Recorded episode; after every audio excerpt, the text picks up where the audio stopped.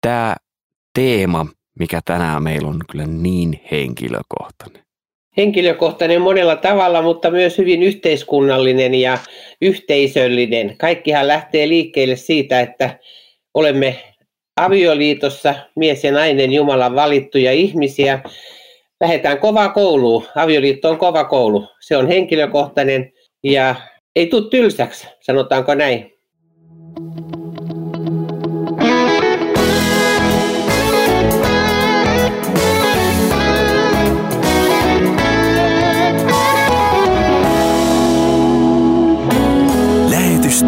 Takahuone.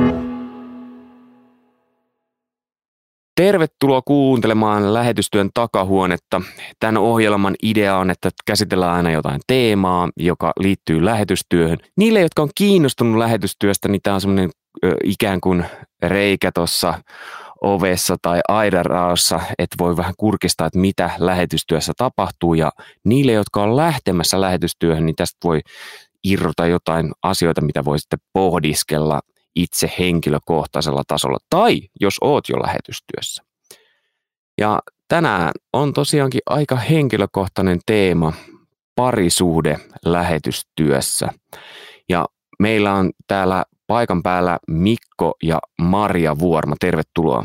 Kiitos. Kiitos. Ja toisena pariskuntana on Sakari ja Seija Leppänen. Kiitos. Kiitos. Sakari, koska te menitte naimisiin? Muistaakseni 74. Ei, vaan vuonna 1973. 74 syntyi jo ensimmäinen lapsi. No niin. Minkälaiset hää? Ei paljon heittänyt. Ei paljon heittänyt. Vuosi sinne tai tänne. Tota, kannattaa vaan tarkistaa sitten, kun viettää pyöreitä hää, hääjuhlia. Että... Sakari, minkälaiset häät teillä oli? Ne oli suvun kesken. Meillä oli sitten yksi, siellä oli opiskelijana yksi japanilainen. Lähetyskoulussa. Lähetyskoulussa Ryttylässä hän oli siellä sitten myöskin. Eli kansainvälinen jo heti alku. Veli, vanhempi veli vihki meidät Heinolan kirkossa. Hei, Mikko, milloin te menitte Marian kanssa naimisiin? Vuonna 2001, heinäkuun 7. Se oli... Minkälaiset niin. Se oli Tänä hel... vuonna tulee 20 V. Minkälaiset häät teillä oli? Samalla tavoin. Meillä oli äh, suvun kesken häät, mutta meillä oli etäisyydet vähän äh, Suomen rajojen ylitse, että osa meidän sukulaisista tuli Ruotsin puolelta ja häät pidettiin enontekijöillä Heetan kirkossa. Minun kotikirkkoni. Siellä mentiin naimisiin. Sitten siinä vastapäätä seurakuntatalolla oli sitten hääjuhlat me oltiin silloin ihan vauvoja vielä suurin piirtein, että just, just täysikäisiä. Ja nyt te, te olette äh, raamatun käännöstyössä Papua Uusikineassa. Milloin te lähditte sinne? Me lähdettiin ensimmäiselle työkaudelle 2013 loppuvuodesta. Eli te olitte, olitte ollut 12 vuotta siinä vaiheessa naimisissa suurin piirtein. Silmät pyörii silleen, että laskukone käy koko ajan sisällä. Jotain sellaista. Sakari ja Seija, minkälainen on teidän lähetyshistoria silleen niin kuin tiivistetysti? Mä tiedän, että te olette ollut tosi monessa paikassa, mutta jos tiivistää sen jollain tavalla, että missä kaikkialla te olette ollut? Täytyy lähteä semmoista niin kaukaa, että jolla oli uskovaiset vanhemmat ja äitini on kertonut, että kun mä sy- synnyin, niin Jumala oli Jumala oli hänelle ilmoittanut, että Sakarista pitäisi tulla pakanain pappi. Ja jälkeenpäin sitten, siis aiku, aikuisiällä kuulin tämän, tai siellä varhain iloitsin siitä, kun hän sitten sanoi, että hän on yrittänyt ruokkia vahvalla ruoalla, että tulisi pojalle hyvä terveys. Koska se ilmeisesti Afrikka oli heillä mielessä siellä taustalla. Se ei siihen valin sitten kuitenkaan siihen vaikuttanut, että tämä olisi niin kuin predestinoitu. Mun täytyy löytää tämä niin sanottu aikuinen usko, lapsuuden uskovaihto. Ja niin sitten tiettyjen vaiheiden kautta Heinillään Pentti nimen voi mainita, hän sitten sanoi, että tuolla Ryttylässä alkaa mies ylioppilaille sellainen lähetyspappikoulutus, eli teologinen kurssi ja lähetyskorkeakoulu. Ja sen jälkeen sitten meillä oli viisumihanomus Etiopiaan mutta sieltä ei kuulunut mitään, koska siellä oli juuri tapahtunut vallankumous. Ja tämä samainen Heinilän Pentti sitten ilmoitti kansanlähetyksen hallitukselle, että lähettäkää ne leppäset odottamaan tänne sitä viisumia, että Siis Itävaltaan. Itävaltaan, siihen idän työhön, raamattutyöhön. Että täällä on töitä. Ja niin me sitten olimme kauden Itävallassa. Minä vuonna tämä oli siis? Sitä ennen, olti, sitä ennen olla, oltiin oltu jo puoli vuotta siis kielikoulussa Englannissa. Mm. Minä vuonna tämä oli, kun te? Etiopiaan. Ja kun se kausi meni, niin me travellettiin, matkustettiin Itäblogissa kaikissa maissa viemällä raamattu avustusta ja muuta maanalaiselle seurakunnille. Kun se kausi sitten siinä kulu, kulu, niin mulle tuli sellainen tyhjä olo, että osa mun armolahjoista on käyttämättä. Et mä olin vain autokuski, aika hyvä sellainen mielestäni. Mutta sitten ilmoitin jo, kansanleituksen johdolle, että me, me haluaisin seurakuntaa muodostavaa työtä. No niin, sitten kohta aukesi tämä Etiopia, jossa sitten olimme Assistant Youth Advisor in the Mekane Jesus Church. Ja tässä Itäblogin työssä Itävallassa, kun oltiin, niin meillä oli siis kaksi pientä lasta, joku me asuntoautolla matkustimme. Matkustimme kaikki Itäblogin maat, tulimme kotiin, minä pesin pyykit ja lein eväät ja lähdin seuraavalle reissulle. Se oli semmoista ihan koko ajan menoa pelottavissa maissa, pelottavia tapahtumia. Ja sitten mä odotin kolmatta lasta, joka sitten syntyi siellä Viinissä. Että tämä oli tämmöistä täydellistä elämää, että kyllä siinä lähetystyö oli näky, näkyvillä ja parisuhde hyvällä koetuksella. Ensinnäkin täytyy tähän väliin heti sanoa, että kiitos kaikille teille, kun olette tullut tähän keskusteluun rohkeudesta puhua näistä asioista, koska niin kuin tuossa alussa sanottiin, niin nämä on tosi henkilökohtaisia asioita. Että jos puhutaan jostain, no vaikka opettamisesta, niin se ei samalla lailla tunne niin iholle kuin parisuhde. Mutta tota, yksi asia, mikä tässäkin tuli ilmi, että te, te reissasitte tuolla asuntovaunulla, niin siinä ollaan hyvin tiiviisti sen oman perheen kanssa. Ja tämä näkyy muutenkin lähetystyössä. Jos ajattelee, että sä oot tuolla jossain ja ulkopuolinen maailma, tai siis no ulkopuolinen maailma, niin se ei, ei samalla lailla ole sellaista, kun on eri kulttuuri, on eri kieli ja niin edespäin. Seurakunnat voi olla hyvin pieniä, niin, mutta kuitenkin tiiviisti ollaan yhdessä sekä töissä että työpaikalle. Tämä on monelle, saattaa olla semmoinen uusi juttu, että oot sekä töissä että vapaa-ajalla koko ajan sun vaimon tai sun miehen kanssa. Niin minkälaisia neuvoja teillä olisi siihen, että millä tavalla löytää sitä omaa aikaa semmoisissa olosuhteissa ja toisaalta millä tavalla löytää sitä yhteistä aikaa myös? Muutakin kuin työyhteistä aikaa. Se on kyllä hyvä kysymys, koska kyllä mä ajattelen esimerkiksi Etiopia-aikaa, että eihän meillä ollut muuta kuin kesäloma, jolloin me lähdettiin sitten Langanojärven rannalle telttoin, telttoinemme, vietettiin. Muutenhan se elämä oli aika työkeskeistä, että me oltiin koko ajan yhdessä. Saatikka sitten Itävallan aika, kun matkustettiin, niin oltiin niin kuin Paita ja Peppo koko ajan yhdessä. Että mun täytyy sanoa, että mä en muista niin kuin meidän niin kuin avioliittoon tai parisuhteeseen nähden ensimmäisen 15 vuoden aikana mitään hirveitä haasteita, koska se oli jotenkin niin itsestään selvää. Me ollaan Jumalan kutsussa ja tehdään sitä työtä ja saadaan lapsia ja palvellaan, että esimerkiksi mä muistan niin kuin äitinä ja vaimona siis tämän tämmöisen, että kun sitten Itävallassa kun asuttiin, niin sitten sen lisäksi, että me matkustettiin ja ta- meillähän oli hirveän hyvä yhteisö siellä Itävallassa, siis amerikkalaisia ja monen maalaisia, jotka teki tätä samaa työtä ja se tiimi toimi tosi hyvin. Mutta sen lisäksi oli aktiolaisia Suomesta, jotka sitten kävi meillä syömässä ja ja tota, mulla on sellainen olo, että mä tein ruokaa, kun mä olin kotona ja sitten kun matkustettiin, niin siinä syötiin lapsia. Ja, et, mä en muista, että me olisi tapeltu varsinaisesti. Se oli jotenkin semmoista Jumalan läsnäoloa monella tavalla. Tai sitten me oltiin niin naivia, että me ei osattu tapella ja riidellä.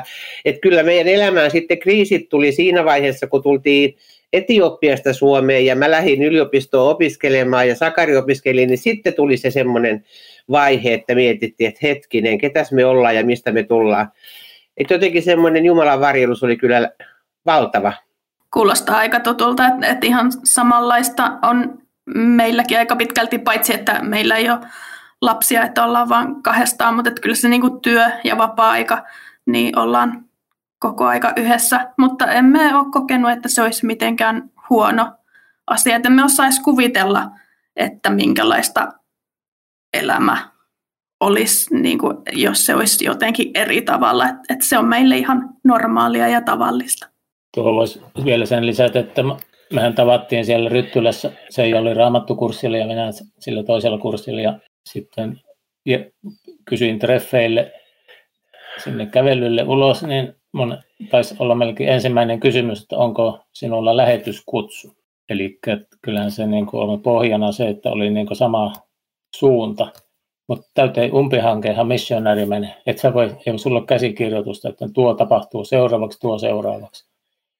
Et, et se on se, että yhdessä etsitään sitä tietä, otetaan vastaan niin hyvät kuin pahat. Minkälaisia ajatuksia Mikolla tulee tästä teemasta? Onko tässä jo tyhjennetty pankki? No hyvin tässä ollaan samoilla linjoilla, että, että varsinkin tuo kolahti tuolla, että, että työ ja vapaa-aika se on, sekoittuu ja se voi olla myös, niin se voi olla siis myös yhteistä aikaa, että vapaa-ajalla voidaan tehdä projekteja, vaikka korjata taloa tai, tai istuttaa kurpitsaa ja perunaa ja mitä tahansa puutarhaa ja, ja työajalla se saattaa olla sama toimisto, eri toimisto tai toisia täydentävä työ. Me ollaan molemmat tukitehtävissä, niin meillä ei se julistaminen ole kovin niin ykkös siellä siinä, kun se työ liittyy vain kaiken korjaamiseen ja opettamiseen, niin, niin sinällään tämä vähän eroaa, mutta aika samoilla linjoilla muuten välillä. Mutta minusta me ollaan Mikon kanssa ihan tosi hyvä tiimi, että silleen niin kuin myöskin työn suhteen meidän lahjat niin kuin tukee toinen toisiaan. Ja se on ollut tosi kiva, että sit aina jos niin kuin mulla on koululla joku ongelma, niin voi soittaa Mikolle, että hei nyt tarvitsisi neuvoja mahdollisimman pian, että, että koneet ei lähde käyntiin, niin mulla on niin kuin semmoinen oikotie sinne niin kuin paikkaan, josta neuvoja ja apuja löytyy. Et, et semmoinen, niin kuin, meillä on hyvä tiimi.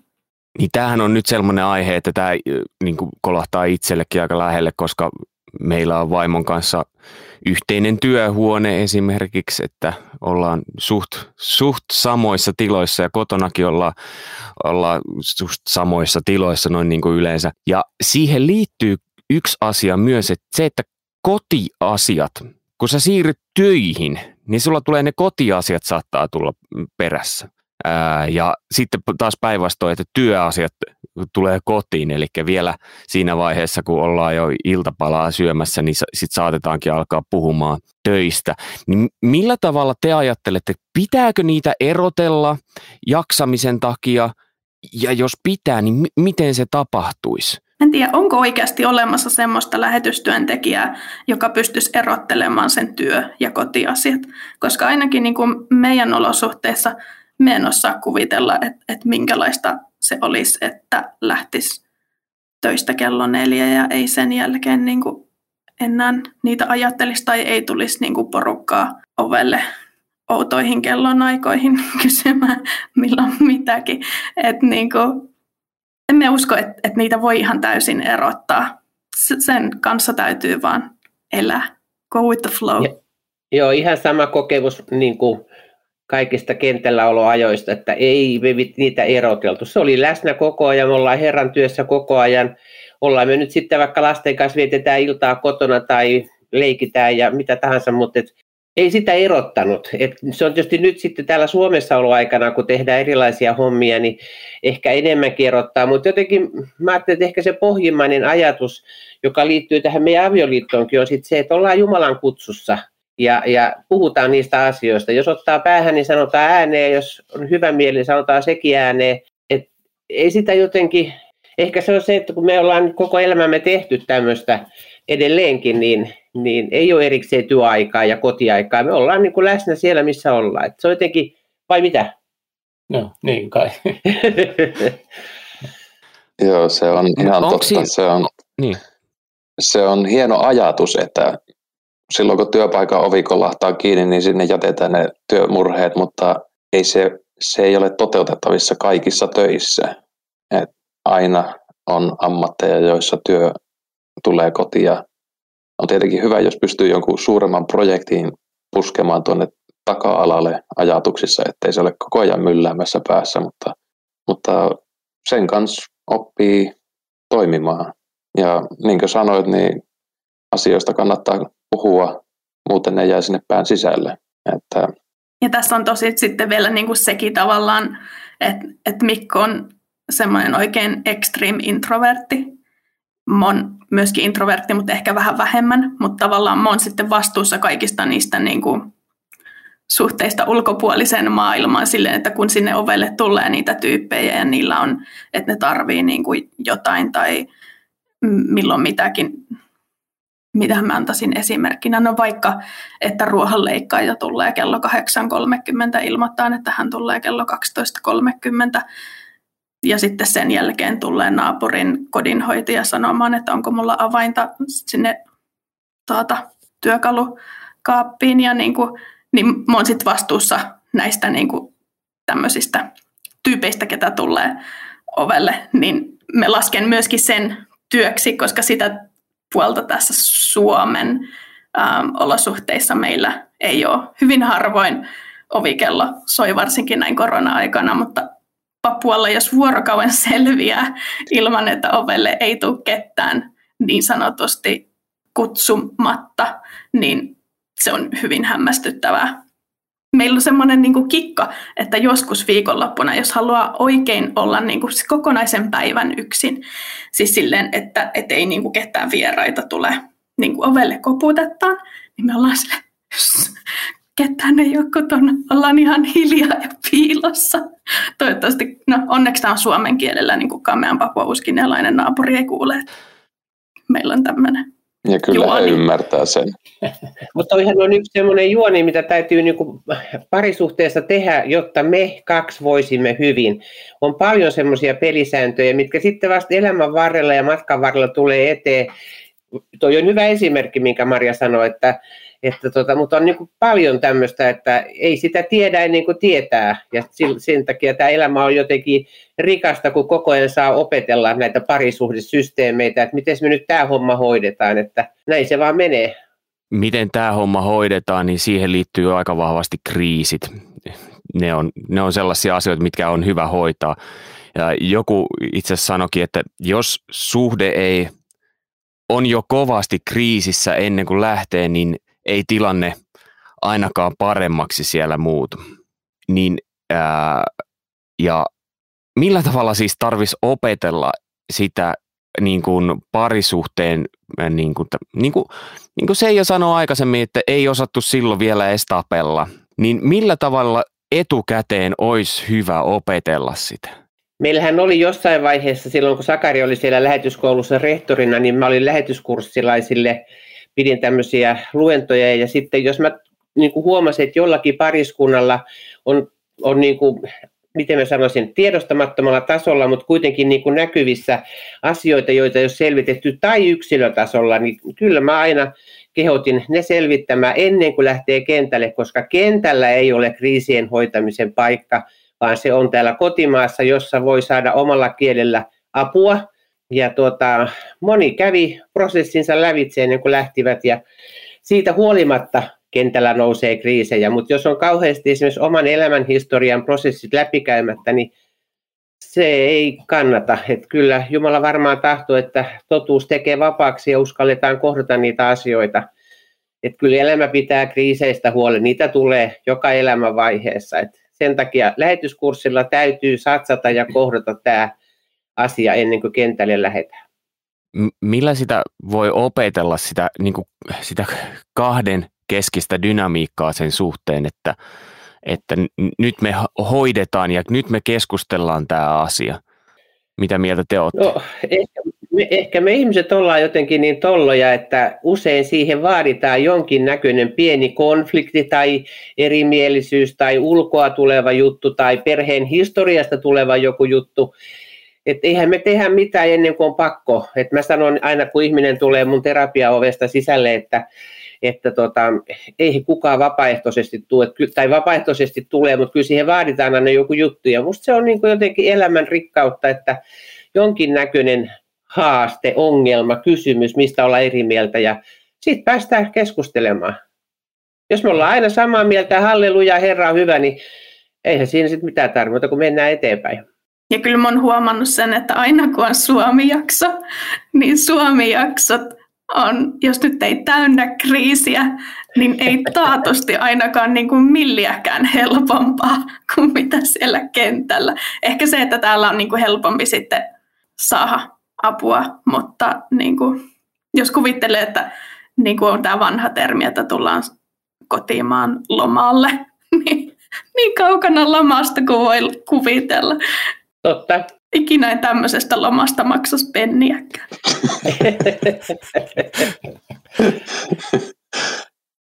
Jotkut vetet... Joo, ja, Niin, sano vaan. ja tietenkin ehkä tärkeä asia, jos havahtuu siihen yhtenä aamuna, että nyt on joku tämmöinen käsittelemätön probleema, joka haittaa yhteistä työntekoa, niin pitää puhua asiat puhki. Että kyllä se, se helpottaa, kun asioista keskustelee. Ja monesti itse huomannut se, että, että täytyy muistaa, mitä sitä vihkivalassa sanotaan, että, että tahdon. Et kyse ei ole siitä, että, että onko avioliitto tämmöinen, että, että se menee vain sillä rakkauden voimalla, vaan kyllä se on ihan tahdonvoimasta ja Jumalan varjeluksesta. Että jos tulee kriisi, niin sitä pitää vähän niin tahtomalla tahtoa niitä omia suojia alas ja sitten keskustella asioita. Ja sitten on helpompi ratkaista se ongelma, kun ei se asia parana, jos on muurit ylhäällä ja yrittää sitten saada oma mielensä mukaisesti kaikki läpi. Koska muuten niistä asioista tulee helposti niin kuin kivikengässä, että se voi olla hyvin pieni kivenmuru, joka sitten aiheuttaa rakon, joka kantapäässä, joka puhkeaa ja sitten se tulehtuu ja sitten se seuraavaksi puskee mätää ja sitten tarvii klinikalle. Ollaan oltu tropiikissa, niin tiedetään tämä homma. Sakarin, mä, Sakarin, mä oon joskus kuullut, että veteraanilähetit on äh, sanonut, että loppujen lopuksi tämä aika lähetyskentällä niin on saattanut nimenomaan toimia parisuhteen vahvistavana ja perhettä yhdistävänä tekijänä. Niin mitä, m- mitä mieltä sä oot? Miten sä oot kokenut sen? No kyllä se on sillä tavalla, että jos, jos siellä ei pärjää oman päänsä sisällä ja sitten puolison kanssa, niin, niin kyllä se sitten kriisiytyy niin paljon, että voi tulla niin kuin armeijasta ma- maitojunalla takaisin. Eikä se ole mikään ihme. Siis kyllä sitä tapahtuu ja se on inhimillistä. Mutta että lähetyskentällä se itse tuntemus joutuu koville lähetti kavereiden kanssa. Se on ihmeellistä, että se, sitä ei lähtiessä voi ava, aavistaa, että tuota, jonkun toisen ihmisen käytöstapa ja persoonallisuus on niin, kuin niin tuli mieleen vähän miesmäinen sana, mutta että keljua ja ärsyttävää. Et, ja sitten kuitenkin nyt, kun on vähän opiskeltu jo elämääkin, niin sanotaan, että oma tunne kertoo vain minusta se, että minä ärsyynnyn jostakusta ja hänen käytöksestään tai tyylis, tyylistään, niin se minun tunteeni, minun ärsytyksen tunteeni kertoo vain minusta. Ja tämä on niin kuin hirveän tärkeä oppiläksy, jolloin pystyy suhteuttamaan sitä siihen. Meillä kävi niin onnellisesti oli siis men, pelkkää menoa se alku, että vasta lähetyskenttien jälkeen kansanlähetyshän kustansi avioliittoleirin. Meillä oli, meillä oli Savonlinnan Savonlinnan opistolla. Säämingissä. Niin tuota, mutta sitten tämmöiselle kurssille, joka ei voi pakottaa, mä opin tuolla rehtorihommissa, että jos ei ole kysymyksiä, niin ei tarvi vastauksia. Et, et kyllä meillä ainakin se avasi, avasi sitten niin kun uudet portit se, että saada ihan oikeaa tietoa. Ja ei voi olla mainostamatta sitten, että mihinkä sen jälkeen sitten ohjauduttiin, että tähän mennään eteenpäin Marriage Encounter, joka on kansainvälinen avioliitto parisuhdekurssi.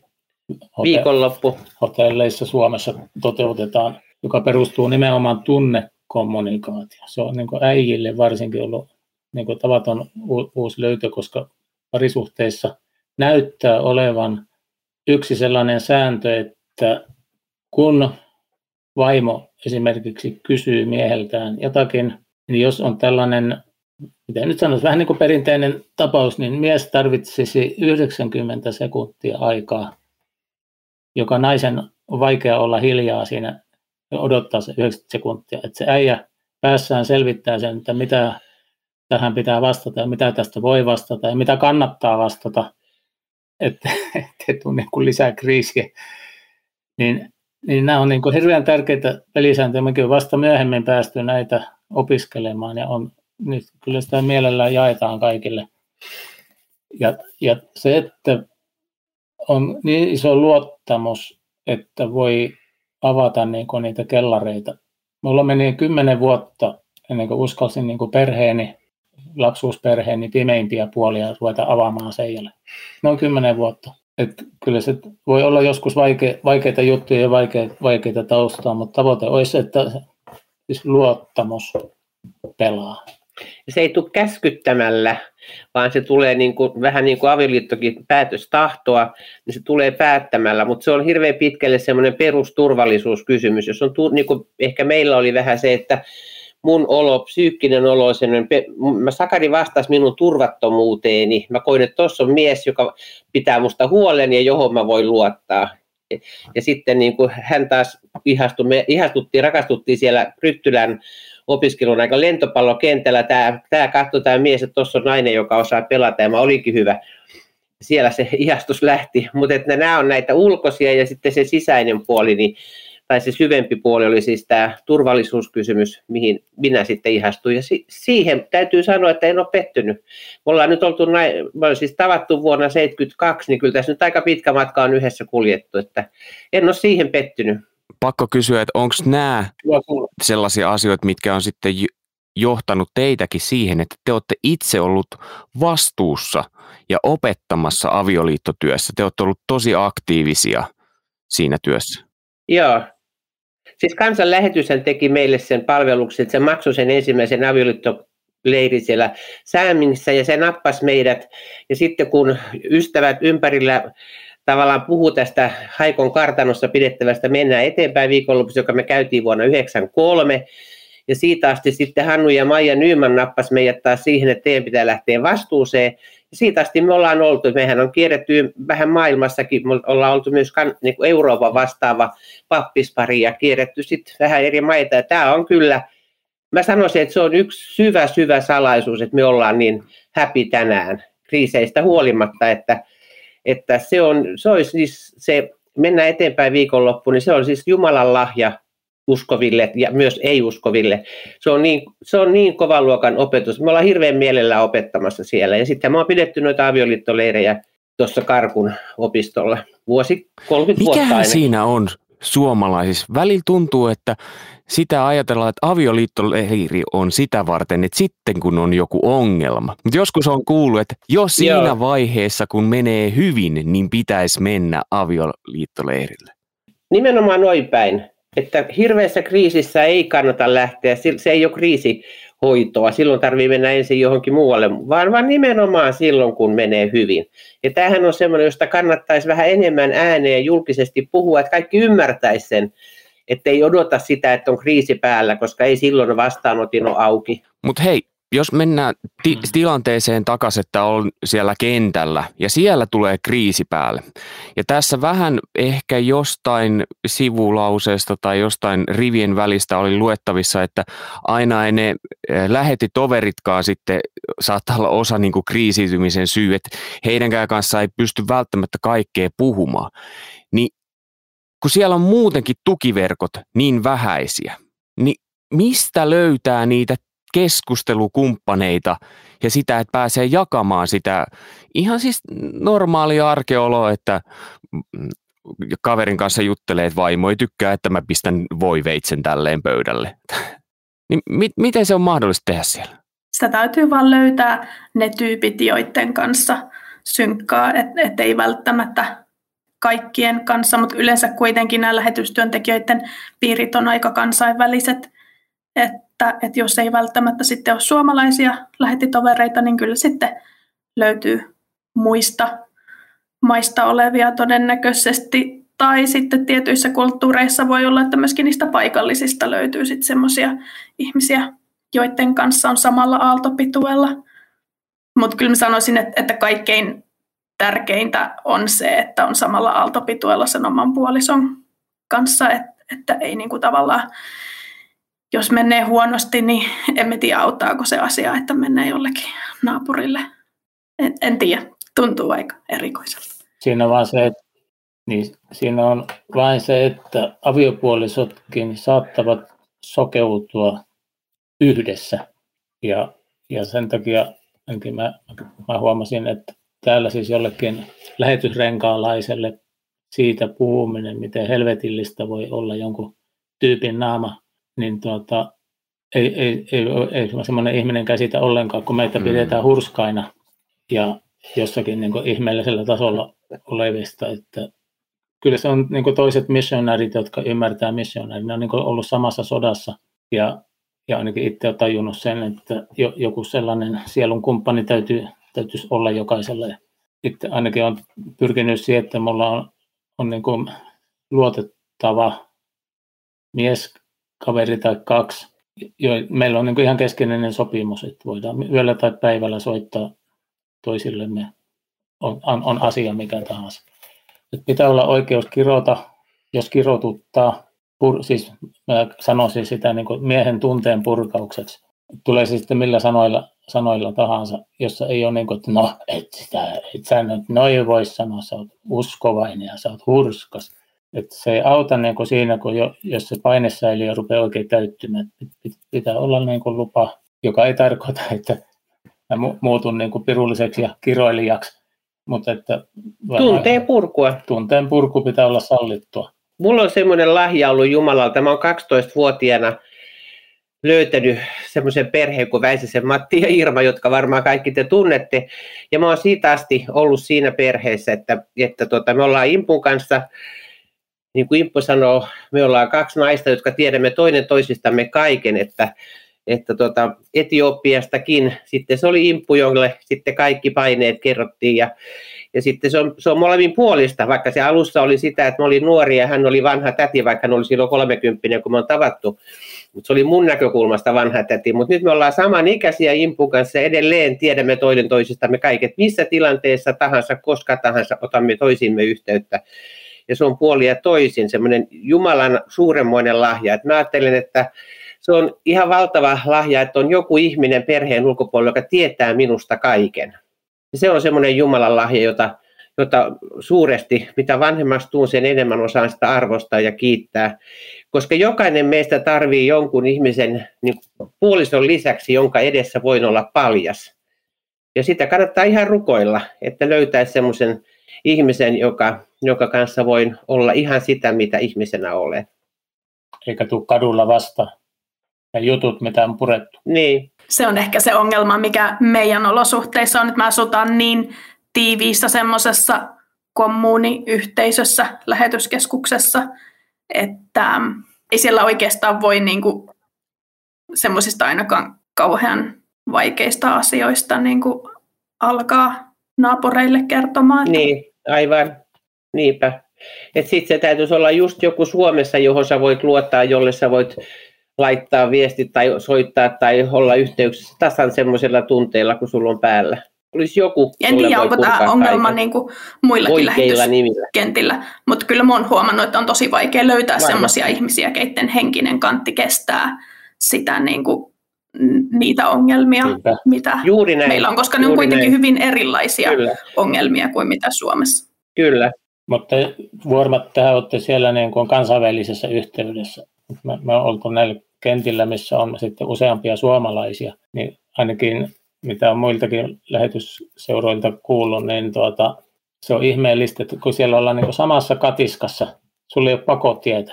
Sä joudut, että sä valitse niitä työkavereita. Sä joudut yhtäkkiä paikkaan, mihin Seklin hallitus on lähettänyt erilaisia vammaisia tyyppejä, joiden kanssa pitäisi sitten pärjätä. Ja se on se on yllättävää, kuinka, kuinka pienistä asioista joku pariskunta tykkää käyttää enemmän sitä lähetyksen autoa ja ottaa niin kuin etuja niin kuin, niin kuin enemmän käyttöönsä kuin toinen. Voi miten isoja riitoja niistä voi tulla ja paineita ihmisten sisällä. Tekisi mieli pläsiin vetää, ja jos, jos niin kuin tunte, tunteittaan kuuntelisi. Mutta että, että se, se, on niin originaali tyyppi, että jos olet Ryttylän lähetyskeskuksessa töissä, niin se on ihan eri tilanne.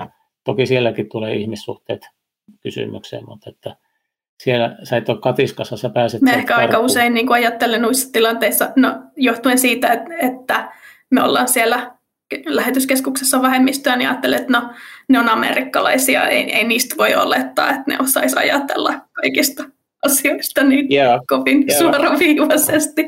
Että sitten tavallaan laittaa sen, että no, se on niiden kulttuuria, että tuommoisia ne on ja ei sille vaan voi mitään.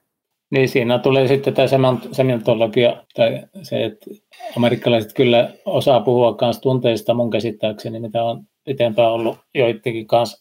Mutta mut siinä on, ne kysyy, how, do you, how, how are you? Oh, just fine. Mutta jos ei tule tarkistuskysymystä, että how are you really? Se, se tarkoittaa, että lähdetään menemään syvemmälle. Et kyllä ne keskenään niin käsittää nämä vivahteet, mutta me luulemme, että ne on aina vain tämmöisiä pinnallisia, jotka tuota, libertelee täällä niin jossakin ylätasolla. Mutta että me, mitä on kuullut, kuullut jonkun sanovan, että kyllä, kyllä nämä, ne vivahteet on vaan niin hienoja, että ihan alussa ei taho niin sitä käsittää, että tuo, tuo nyt oikeasti haluaa tietää minun asioistani. Rohkeutta teille, teille Maria ja Mikko todellakin niin siinä semmoisessa rohkeutta niin. Tässä muutama sanan pakko nostaa. Hurskas ja paljas. Sakari sanoi, että lähettäjät olettaa, että on hirveän hurskaita, kun ne on siellä lähetystyössä ja tekee hienoa työtä. Mutta tämä sama asetelmahan on varmaan myös niiden paikallisten näkökulmasta, että he katsovat, että onpas hurskas pariskunta siinä. Ja millä tavalla sitten niiden paikallisten edessä siellä oman seurakunnan keskellä uskaltaa olla paljas? Millä tavalla, ja millä tavalla sä, sä voit olla roolimallina siitä niin kuin avioliittoelämästä heille? Koska jos sä vaan esität, että näin hyvin meillä menee, niin eiköhän se nyt jossain vaiheessa sitten selviä, että ovi kun sulkeutuu, niin siellä ne vaan huutaa toisilleen. En tiedä, onko tämä ikävästi sanottu, mutta minä kyllä sanoisin, että, että meidän työyhteisössä oletetaan, että kaikki on sataprosenttisesti hurskaita sekä työssä että kotona. Että, et en kyllä osaa kuvitella, että olisi tilanne, jossa voisi olla jotenkin kauhean paljaasti niin kuin täysin oma itsensä huonoina hetkinä, että, että kyllä se oletuslähtökohta isossa yhteisössä, jossa on lähetystyöntekijöitä paljon, niin on se, että täytyy vähintään osata esittää hurskasta, jos ei muuta. Miten Mikko on kokenut asian? Varmaan vähän erityyppinen taas se työympäristö siellä, missä Maria on ja missä sä oot ja sulla on taas oma, sulla on ää, tota, myös paikallisia työkavereita vahvasti siinä mukana. No minusta tuntuu, että tämä, mitä tuossa aikaisemmin sanottiin, että suomalaisten kanssa saattaa tulla enemmän tämmöistä yhteenottoa, niin minusta tuntuu, että kansainvälisissä yhteisöissä se kulttuuri, mikä yleensä aiheuttaa niitä ongelmia, koska sitä ei ymmärrä, niin toimii siellä myös suojana, että sitä tavallaan antaa ihmisille enemmän tilaa, että jos joku teki jotakin tai säännöllisesti tekee jotakin, mikä saattaa vähän nyppiä, niin se on varmaan joku kulttuurijuttu, niin sitä niin oletuksellisesti antaa sille sitten semmoista ekstra armoa. En koe, että minun tarvii esittää mitään minun tuossa IT-tuki puolella, että, että miten tämä nyt sanoisi. Siis ei meitä hir- hirveän monta siellä, että siinä on joku, olisiko ollut vähän reipas kymmenen henkilöä ja paikalliset sekä me ulkomaalaiset, kyllä kaikki tietää, ettei täydellisiä olla. että on, on se tullut ilmi kyllä. Että toiset ajaa vähän reippaampaa autolla ja toiset vähän maltillisemmin ja sitten sitä mietitään ääneen, että mitenköhän tämä saataisiin jotenkin kontrolliin tämä tilanne. No tämmöinen mie- mieto. Mutta Mikko on myöskin kaikissa tilanteissa kauhean silleen niin kuin sosiaalisesti silleen tuntosarvet pystyssä, että, että jos niin kuin alaiset möhli ja työkaluja rikotaan, ja, niin, niin Mikko on kyllä semmoinen, että se niin kuin laskee kymmenen tuhanteen ennen kuin sanoo mitään, ja senkin asian sitten niin kuin miettii tarkalleen, että, että miten sanoo. Viisas mies, viisas mies. Yleensä se auttaa, kun miettii näitä isoja numeroita ja sitten vasta kotona purkaa sitä asiaa ja vasta seuraavana päivänä ottaa se esille, niin siinä, siinä tulee. Totta, juuri näin. Voi kun minäkin osaisin tuon. Mä oon joskus ollut jostain huomaavina, niin että kun on lähetystyöntekijä ollut siellä paikan päällä, niin he ovat mun mielestä hirveän hienolla tavalla. Mä en tiedä, ei varmaan niin kuin itse ole ajatelleet, että nyt mä oon antamassa mallia tästä kristillisestä elämästä ja tämmöisestä tietynlaisesta tasa-arvoisuudesta ja, ja tota, miten mä nyt muotoilisin kertomatta tätä esimerkkiä. Öö, Mutta siis miltä tavalla te ajattelette, että jos on lähetystyössä pienessä seurakunnassa, niin miltä tavalla voidaan olla näyttämässä hyvää esimerkkiä kristillisestä avioliitosta ja siitä, että miehellä ja vaimolla on oma paikkansa, mutta molemmat esimerkiksi vaikka osallistuu omiin kotitöihinsä tai mitä se nyt onkaan sitten. Oli hirveän pitkästi kysytty kysymys taas. Sehän melkein piti vastauksen sisällä. Tämä oli ehkä semmoinen asia, jota me tosi paljon jouduttiin miettimään silloin, kun asuttiin Viidakkokylässä viisi viikkoa silloin ää, meidän niin kuin, alkukoulutuksessa. Ja niin kuin, se oli tosi rankkaa, koska siinä oli niin oman mukavuusvyöhykkeensä ulkopuolella ja täysin vieraassa ympäristössä. että tuota, ehkä sitten sen jälkeen, kun pääsi sinne ukarumpaan, niin oli sitten helpompi, että et pystytettiin semmoinen oma pieni suomikupla sinne meidän talon katon alle. Ja tuota, mutta mut se viidakossa niiden paikallisten kanssa asuminen oli kyllä aika rankkaa, kun piti tavallaan koko aika yrittää olla mahdollisimman hyvä tai silleen niin kuin mahdollisimman jotenkin hyväksyttävä Papua uuskinealainen vaimo, siis niin kuin sen yhteisön silmissä. Ja sitten vaan totesi kaikissa asioissa, että no menossa pestä pyykkiä, menossa kokata ruokaa, menossa yhtään mitään. Se oli niin kuin koko se viisi viikkoa käytännössä oli sitä, että tajus, että kaikki se, mitä mä oon tähän mennessä oppinut, niin ei yhtäkkiä pidäkään paikkaansa. Huvittavinta oli, kun olin pyykkiä pesemässä joella. Ja siihen tuli naapurin viisivuotias tyttö, joka katsoi minua säälien, että Maria, ei tuosta tule mitään, että anna me autan sinua. eri, eri kulttuurit kohtas, niin peli, pelisäännöt oli erilaiset, että ei kelvannutkaan. Aivan täysin Joo. erilaiset. Joo. Niin. Ja, mutta eihän, ei, eihän siinä voi niin kun, kysymys kaikessa pituudessaan, niin e, eihän, eihän me voida siis näyttelijöitä olla. Niin. Siellä, me ollaan persoonia ja toiset on räjähtävämpiä, toiset hillitympiä, niin kuin Mikko. Ja kyllä se ympäristökin oppii, eikä ne paikalliset sen kummempia ole. Se on syntiin langennutta porukkaa, sielläkin tapahtuu kaiken näköistä juoppoutta ja muuta, mikä ei ole ollenkaan harvinaista, että kyllä se niin suhteutetaan se missionäärikin siihen, mutta että en mä en ainakaan pysty, pysty olemaan niin kuin teatteri, teatterimies, että, että kyllä totta kai opeta diplomatia. Se... Minun täytyy opetella diplomatia koko edelleenkin, että mä pamautan niin kuin heti enkä pienellä viiveelläkään kaikkea, e, vaan tuommoista viisautta, Mikon viisautta kyllä tarvittaisiin.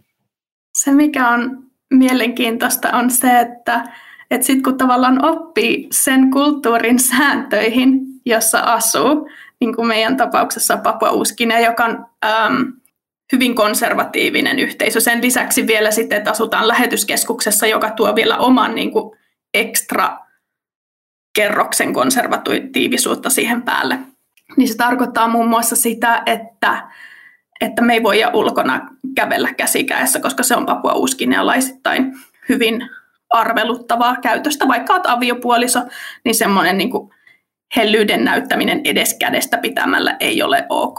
Että, Oho, onpas ihme että sitä ei voi. Joo, ja sitten tuota, sit vielä niin kuin, siihen kun tavallaan oppii, niin, niin sit siitä on vaikea päästää irti. Toinen vähän samantapainen asia on se, että, että naisena me en oikeastaan saa katsoa miespuolisia paikallisia ähm, silmiin kovin pitkään. Se tulkitaan vähän semmoiseksi niin ei niin hyväksi käytökseksi. Niin, niin sitten kun me pitkän ja tuskallisen prosessin kautta jotenkin niin kuin pystyin sen asian hyväksymään, niin sitten nyt kun ollaan Suomessa, niin mulla on tosi vaikea katsoa ihmisiä silmiin, koska me koen siitä semmoista, niin että et, et se on jotenkin huonoa käytöstä. Et on vaikea me en pysty tavallaan niin kuin loksauttaa mun päässä sitä, että, että okei, me ollaan Suomessa, nyt voidaan käyttäytyä suomalaisittain, okei, nyt me ollaan Papualla, nyt pitää käyttäytyä toisella tavalla, vaan se, se niin kuin on mikä on, ja sitten ne jotenkin täytyy niillä samoilla pelisäännöillä yrittää pärjätä sitten Mulla oli ihan päinvastoin. Mulla oli ihan päinvastoin Etiopiassa, kun mä en ollut tottunut niin semmoiseen kun Etiopiassa ne halauttaa kaulasta kiinni ja halaa ja tällainen näin mulle se oli alussa Etiopiassa ihan hirveä, että älkää tulko niin lähelle, mutta siihen oppi. Sitten kun mä tulin Suomeen ensimmäisen kerran Etiopiassa jälkeen, mä tulin Kuopuksen kanssa ennen Sakaria ja Helsingin rautatieasemalla hyppäsin ratikka, olin menossa Mekelinin kadulle mun siskon luo. Siihen ratikkaan tuli sitten semmoinen nuori mies ja katsoi minua silmin ja minä olin Afrikassa tottu, että katsotaan silmiä, hymyillään aina. Ja minä hymyilin hänelle ja hän hymyilee minulle ja jatkoimme matkaa sinne Mekeliin, niin jäin ratikasta pois, hänkin jäi samalla pysäkillä pois, meni mun siskon kerrostalon ulko hänkin tulee samalle ovelle, kävelen toiseen kerrokseen siskoni ovelle, hänkin tulee siihen, mä kysyn, että ai, ootko säkin tulos mun siskon luo? Ei, mutta sähän kutsuit mua. Eli se mun hymyilevä katse sai Suomessa miehessä aikaan tällaisen tulkinnan. Eli näähän on hirveän hankalia juttuja. Mä katsoin, että Etiopiassa mulla oli aika iso hämmästys, kun siellä miehet käveli käsikäin, hyvät niin. siis työ, työkaverit. Mulla heräsi epäileviä ajatuksia hyvän aikaa, mutta uskokaa tai älkää, niin minäkin lankesin ja kypsyin työkaverini kanssa kävelemään käsi kädessä, joka on erittäin outoa minulle. Tämä on ihan sama asia Papua Uudessa siis että Mie ja Mikko ei voi kävellä käsikäessä, se olisi hyvin niin. Niin kuin paheksuttavaa, mutta Mikko ja Mikon työkaveri. Voi ihan hyvin kävellä käsikäessä, hyvin silleen niin kuin oikein semmoista käsikynkkää, oikein niin kuin likellä, ja se, se ei ole mitään. Näin se menee, näin se menee nämä kulttuurierilaisuudet.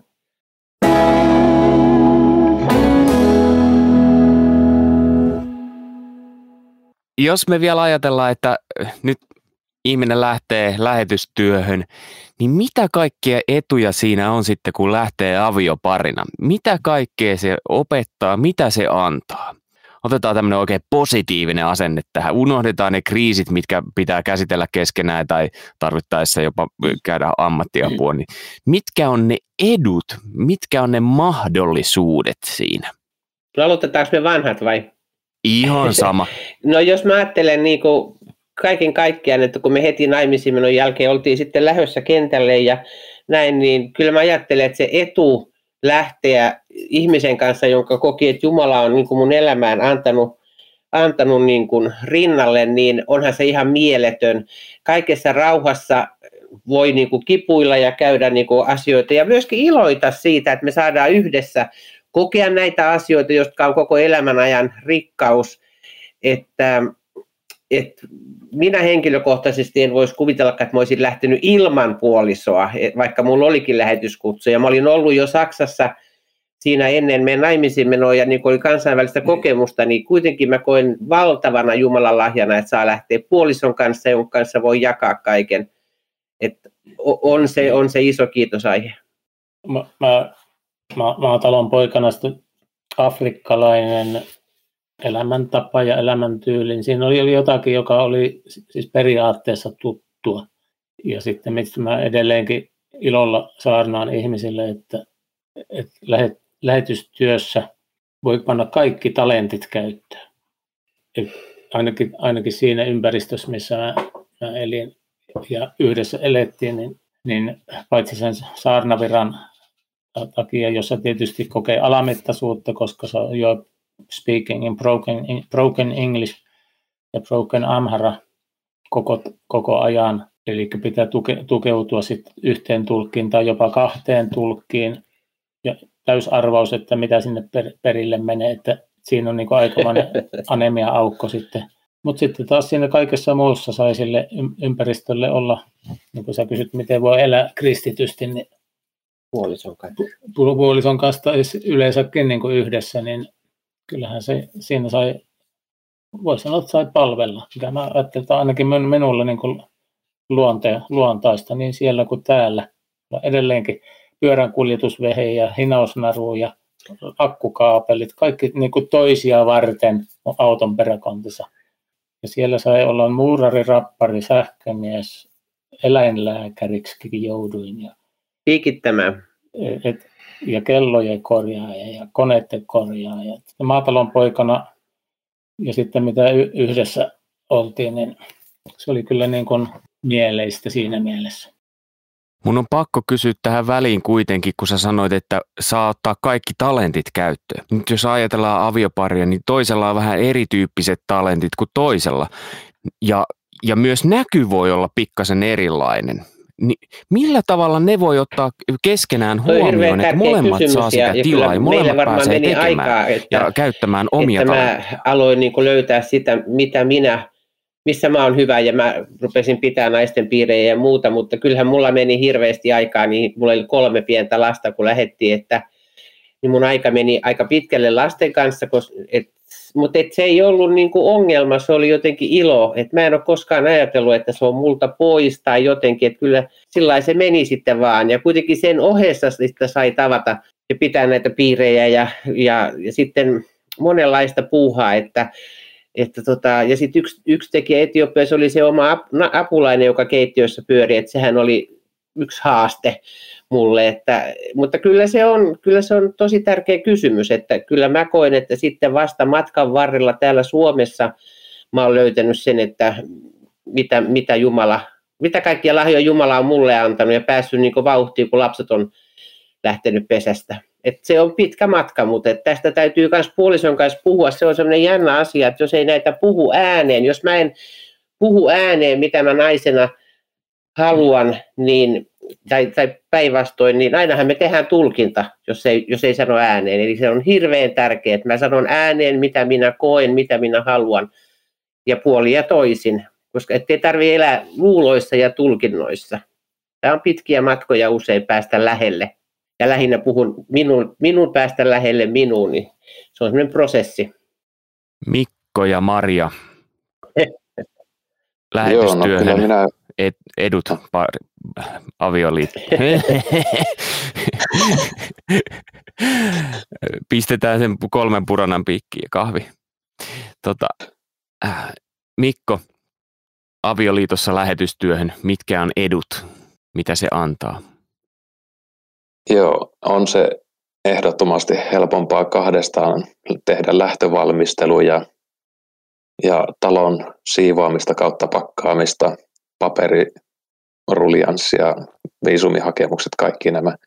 Ne on, muussa tapauksessa ne on tehtävä yksin. Että paljon helpompaa kuin kahdestaan on menossa.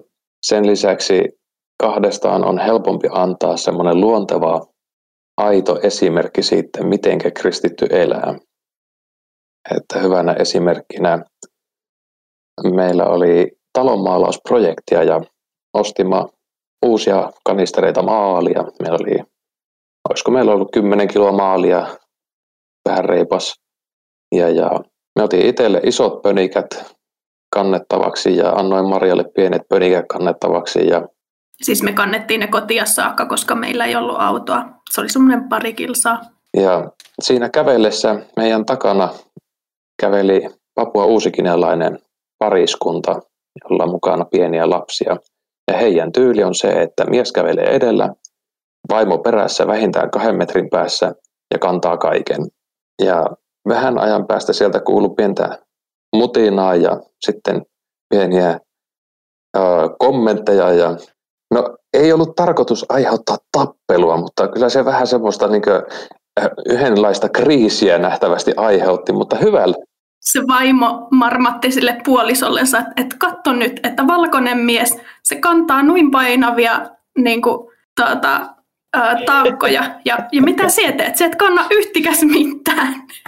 Että tämmöinen positiivinen ää, Just näin, vaikutus just näin. tähän niin kuin, perhedynamiikkaan toivottavasti. Olkoon se sitten niin kuin, tämmöinen kasvumerkki parempaan suuntaan. No kyllä mulle on tosi tärkeää se, että me ollaan Mikon kanssa niin kuin hyvä tiimi yhdessä ja silleen niin kuin, um, mm. meidän Eli tasa-arvo. taidot ja silleen piirteet ehkä tukee toinen toisiaan. Että, että mä oon tosi äkkipikainen ja turhaudun helposti ja mun hermot palaa nanosekunnissa, kun taas sitten Mikko niin kuin jaksaa ja jaksaa ja jaksaa ja jaksaa. Et se on tosi tärkeää varsinkin silloin, kun on stressiä, jolloin mä oon oikein erityisen niin kuin, ää, räjähdysherkkä. Ja, ja sitten kun niitä stressin paikkoja on paljon, mä sanoisin, että lähetystyö ainakin tuntuu siltä, että puolet elämästä on pakkaamista ja purkamista. Ja ne on mulle aina semmoisia stressin paikkoja, niin sitten kun lähellä se niin puoliso on semmoinen, joka ei tavallaan triggeröidy siitä, mistä niin kuin me ahdistun, niin se jotenkin tasaa sitä painetta siinä kattilassa. Et en osaa kuvitella, miltä tuntuisi olla yksin aika niin kuin kauhea ajatus kyllä. On siinä paljon enemmän tekemistä. Hmm. Mutta niitä on sitten kuitenkin paljon myöskin, jotka lähtee yksin. Se ulkomaalaisetkin ihmettelee, että aika paljon nais, yksinäisiä naislähettäjiä on, että ehkä, ne, ehkä he nimenomaan kestääkin paremmin lähteä yksin kuin, kuin äijät. Mutta kyllä mä voisin, voisin periaatteessa kuvitella, että pystyisin lähtemään yksinkin. Kyllä moni yksinäinen sanoo, että siitä yksi iso riippa pois, kun ei tarvitse kysyä keltään. ja, ja eikä, eikä ole niin, niin tarkka silmästä kommentaattoria vieressä, mutta siihen pitää sitten kasvaa tietenkin valmista. Minäkään en elämässä niin kuin ruoanlaittoa naista tarvitse, kyllä mä pärjään. Her- niin nykyään. Hernekeitolla ja muulla helpo, helpoilla ihan hyvin, Et, mutta, että, mutta kyllähän se on niin kuin kummallakin, kummall, kummallakin, miten se sanotaan monikossa kielitieteilijät, kummillakin, ei kummallakin on omat yksinäisellä ja parille, parillisilla on. ne omat etunsa. Kyllä, ja tästä teemasta itse asiassa tullaan vielä puhumaan seuraavassa jaksossa sitten, että kun lähtee yksin lähetyskentälle, niin päästään sitten taas katsomaan tätä samaa teemaa vähän eri näkökulmasta. Yes. Mutta Mikko ja Maria Vuorma, oikein paljon kiitoksia, kun olitte taas tässä podcastissa. Ja Mikon ja Marian ton uutiskirjeen voi käydä tilaamassa kansanlähetys.fi-sivuston kautta, niin pääsee seuraamaan, minkälaista se heidän elämä ja työnsä siellä Papualla on. Ja kiitos Seija ja Sakari Leppänen. Sakari jäi itse asiassa mainitsematta, että Sakarihan eh, tällä hetkellä pyörittää omaa firmaa, käy remontoimassa kattoja ja seiniä ja hyvin monipuolisesti, vähän niin kuin siellä Etiopiassakin ei vissiin sähköhommia kuitenkaan. No ei lisenssiä ole. No niin, eli ei sähköhommia. Ja Seijalla on lisenssi taas omiin töihinsä. Sanotko ihan virallisesti, että mikä se sun vastaanotto on, etten sano väärin? Sulla on oma vastaanotto. Joo, mulla on siis. psykoterapia vastaanotto ollut siis vuodesta, tai siitä asti kun on Porissa asuttu, eli vuodesta 1997. Ja tota, mä oon yksityisvastaanottoa pitänyt tiiviisti ja sen lisäksi käynyt pitämässä monenlaisia koulutuksia eri firmoissa vuosia paljonkin ja työnohjauksellisia juttuja. Nyt mä edelleen pyöritän tätä omaa firmaa, mutta vähän lepposammin ja rauhallisemmin. Toki käytetään koulutuksia ja luentoja, mutta olen ollut tosi onnellinen ja tyytyväinen siitä, mihin Jumala johdatti. Kiitos oikein paljon, kun tulitte tänne podcastin puolellekin rohkeasti puhumaan näistä teemoista. Kiitos. Katsotaan, minkälaista vaikutusta sillä on nyt ihmisillä, mikä on heidän seuraava etappinsa tässä sitten näillä teemoilla. Kiitos. Kiitos. Ensi kerralla jatketaan lähetystyön takahuoneessa. Tervetuloa taas kuukauden päästä seuraavaan jaksoon. Minä olen Mika Järvinen ja sanon, että moi moi.